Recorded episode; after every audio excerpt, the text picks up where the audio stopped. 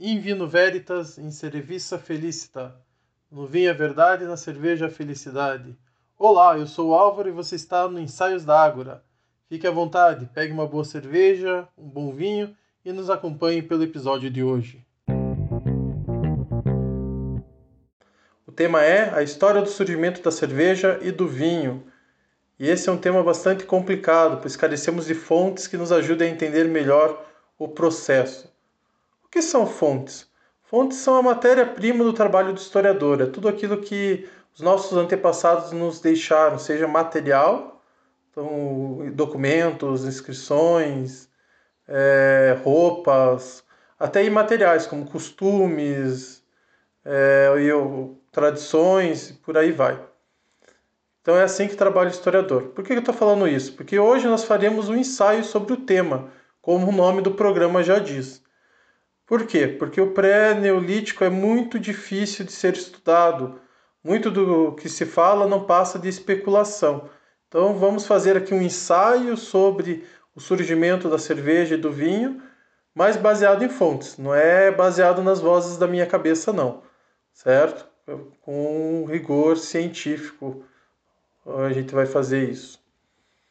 E é um tema que eu gosto muito. Eu gosto muito de comidas como queijos, conservas, bebidas fermentadas, porque é um método de conservação de alimentos muito interessante. É, até 100 anos atrás não existia geladeira. Então precisava, as pessoas precisavam de um método para se conservar alimentos. Então a gente tem o método de usar sal, salgar as coisas, defumar, e o método da fermentação para se conservar a comida. E ela deixa, né, você pensa, do mesmo leite saem diversos tipos de queijo. Por quê? Porque são diversos tipos de fermentos diferentes. Então só aí você já percebe como o tema fermentação é bastante interessante. E as primeiras bebidas fermentadas, elas surgiram por acaso, frutos de uma sucessão de coincidências ou de processos naturais, como acontece com a noz da marula lá na África do Sul, que deixa os animais bêbados em determinadas épocas, principalmente a época que ela fica madura, os animais comem e ela fermenta no estômago dos animais, acaba gerando álcool e os bichinhos ficam bêbados. E quem fabrica cerveja ou vinho em casa sabe quantos passos são necessários para chegar ao produto final. Na cerveja, por exemplo, a gente tem a maltagem, a braçagem, a fermentação, a carbonatação, então, assim, crer que nossos antepassados remotos tinham domínio de tudo não passa de uma ilusão. É só pensar como a fermentação só foi entendida como processo microbiológico há dois séculos atrás, com Pasteur. Então, até, até esse período não se entendia direito o que estava acontecendo ali com a cerveja. Não só com a cerveja, com os outros fermentados também. Tinha-se a ideia do, do fermento, da levedura, mas o processo microbiológico envolvido de transformar o açúcar em gás carbônico e álcool não era de todo conhecido. Então, quando eles conseguiam uma boa bebida, eles tinham que agradecer. A maioria dos historiadores defende que as primeiras bebidas fermentadas surgiram em potes, onde eram armazenadas frutas e outros alimentos. Ali, numa junção de calor, açúcar é, dos açúcares encontrados nesses alimentos, leveduras selvagens presentes no ar ou dentro do pote, criariam o ambiente ideal para o surgimento da bebida. Esse é o método ainda utilizado em alguns lugares da Alemanha, da Índia, da China. Na Alemanha para fazer cerveja, na Índia e na China para fazer vinho de arroz. Outra teoria, que é a que eu gosto mais, que é defendida pelo William Peck, é mais coerente, que é a do odre mágico. Por que, que é mais coerente? Porque no Neolítico, os potes surgiram no Neolítico. E no Paleolítico já tinham bebidas fermentadas. Então a gente tem que ter uma outra explicação. Essa explicação dos potes ela é muito interessante para a gente pensar como se desenvolveu o processo de fermentação, como se desenvolveu o processo de fabricação de bebidas, mas não o seu surgimento. O surgimento está mais ligado à ideia do odre mágico. O que é um odre? Ele é uma bolsa feita de couro e ou de estômago de animais. E essas bolsas serviam para que durante a caçada os homens do paleolítico pudessem levar água, pudessem trazer fruta, mel ou outro tipo de alimento, como nozes, ervas. Então era uma bolsa para levar, uma sacola para levar e trazer coisas. E esse saco de pele seriam ideais para abrigar leveduras e sua reprodução. Assim podemos imaginar um grupo de caçadores que no meio do caminho encontra uma colmeia. Daí ele resolve pegar o mel para levar para o pessoal que estava lá na tribo. E quando ele chega na tribo, ele encontra o mel mudado em outra coisa, uma bebida doce, que quando se toma altera os ânimos e deixa mais leve. Tinha descoberto o hidromel. Então a primeira bebida fermentada possivelmente ou seja o vinho ou seja o hidromel, porque a fermentação deles é muito fácil. O mel para ele fermentar ele precisa apenas de 10% de água e já começa o processo de fermentação. 10% de água e o lógico, a presença do fermento da levedura que já vai fazer esse esse mel fermentar e se transformar no hidromel. E lógico que esse não seria um processo totalmente compreendido. Por isso o nome odre mágico. É, ou os efeitos da bebida conhecidos, essa ideia de se embriagar e tudo mais. Era muito uma ideia mais religiosa do que o que nós temos hoje. Mas ao pensar que se colocar no odre água e mel e essa mistura começasse a soltar bolhas, mudasse de aroma e se transformasse de novo naquela bebida, esse odre seria considerado mágico. Por quê? Porque a levedura provavelmente ficou presa no couro daquele animal e ela pode ser reutilizada mais vezes. Então, por isso, quando se repete, opa, porque não é em todo odre que acontece esse processo. É só no odre que tem ali a levedura. Então, esse odre que tem a levedura, ele é considerado diferente dos outros. É considerado mágico. E daí lendas vão surgir sobre a sua origem ou sobre as propriedades da bebida por eles criadas.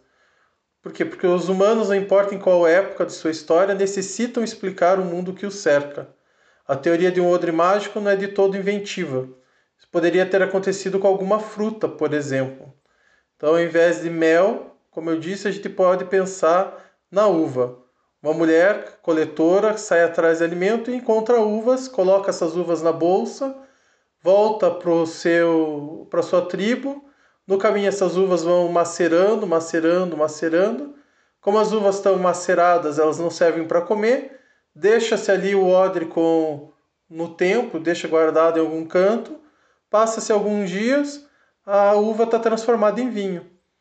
E isso é muito possível por quê? Porque na uva, a sua própria, na sua pele já tem a levedura que permite com que ela vire vinho. Então a gente tem essa teoria, ela é bem plausível.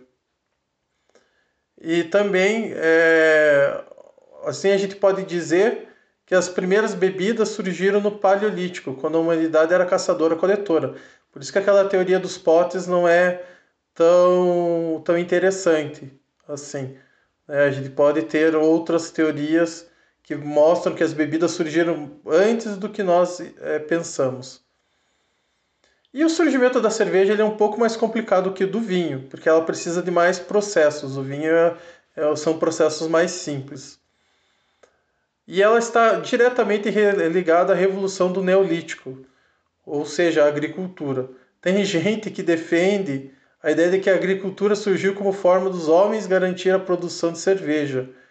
Pode até ser, mas a gente pensa todo o processo que é para fazer cerveja, é difícil acreditar que os humanos primitivos conseguissem conceber isso. O mais aceito é que por uma série de fatores aconteceu a revolução do Neolítico. Então, por perceberem que as terras perto dos rios eram mais férteis, por é, por querer ser sedentários, quer dizer, a tribo crescer mais, né, a dificuldade de ser nômade é muito grande, então eles acharam um método de ficar num lugar só por mais tempo, que era plantando alimentos. Então eles vão pensar, ou eles jogam sementes, vão para um outro lugar, passam alguns anos, quando voltam esses, essas sementes estão grandes, para o mesmo lugar que estão grandes, eles começam a perceber a relação entre uma coisa e outra, e são vários, vários motivos que vão levar a essa revolução do Neolítico, e só depois da revolução do Neolítico que a humanidade descobriu a cerveja. E as primeiras, né, a Revolução Neolítica, as primeiras lavouras, elas eram de grãos, como cevada, pães, trigo, arroz, milho, né, e esses grãos eles eram guardados para o consumo posterior, para semear a próxima lavoura. Então percebam que cada região do mundo, e a Revolução do Neolítico ela acontece mais ou menos na mesma época em várias regiões do mundo, cada região vai produzir um tipo específico de grão. E esse tipo, tipo específico de grão vai produzir um tipo de bebida. É o que nós temos, por exemplo, aqui na América do Sul, a bebida dos incas, a cerveja lá no, na cultura mediterrânea, ou vinho de arroz na China, no, na Índia. Então a gente tem várias, várias hipóteses aqui, vários lugares onde esse processo aconteceu. A gente está falando do processo da cerveja, mas esse processo acontece em vários lugares conforme a cultura de cada lugar, certo? E o que, que acontece? Para um grão poder ser fermentado, ele tem que passar por um processo chamado malteação. Como que é isso? Os grãos eram guardados em determinado lugar que tinha umidade, e com a umidade os grãos começam a, a a brotar, a germinar. Só que não é uma germinação completa, essa germinação para na metade, criando um, o malte. Eu percebi que o grão maltado é mais doce e mole que o grão normal. As pessoas podem ter optado por aprimorar essa técnica e dominá-la com o tempo. Então, eles usavam o grão duro para fazer farinhas e o grão mole para fazer papas, fazer sopas, fazer é, coisas desse tipo. Mas mais fáceis de utilizar e que mais aceitáveis ao paladar também. E no meio do caminho, para usar esse, esse grão para fazer fermento, então, no meio do caminho, ao usar esses grãos para fazer um pão, por exemplo, os nossos antepassados do Neolítico descobriram a cerveja. A gente não pode esquecer que até a Idade Média, segundo o Legoff, uma sopa ou uma papa de grãos era chamada de pão. Em algumas línguas significava cerveja significa pão líquido. A gente, quando a gente pensa em pão, a gente pensa nesse pão normal, né? O pão francês ou pão de casa, é, o pão caseiro. Mas nem sempre pão era assim, tá? O que as pessoas do passado chamam de pão, nem sempre é o que nós chamamos de pão. É, assim como o que as pessoas do passado chamam de cerveja, não é o que nós chamamos de cerveja. Cerveja no passado era muito mais doce porque não tinha lúpulo. Né? Já era usado outras ervas, outras é, outras misturas para se transformar a cerveja, ou melhor, conservar a cerveja por mais tempo, porque o lúpulo ele serve para isso, para conservar a cerveja mais tempo. Quem percebeu isso foi uma mulher fantástica que eu admiro muito, que é Santa Idelgarda. Ela é uma polímata, ela escreveu sobre vários assuntos, desde o manual de medicina até foi uma das primeiras pessoas a falar do orgasmo feminino, defendeu o orgasmo feminino. Ela fala daí da adição do lúpulo na cerveja. Vejam a variedade de temas que ela domina. E ela vai falar que o lúpulo é o melhor conservante para a cerveja. E então percebo que nem sempre que aquilo que nós chamamos de cerveja é o que realmente era cerveja, tá bom? Posso ter desiludido alguns, mas não essa ideia de cerveja branquinha, filtrada, transparente, com a espuminha que nós temos, ela é da revolução industrial. Então a gente também tem que pensar um pouco na, no domínio técnico daquilo que nós estamos estudando.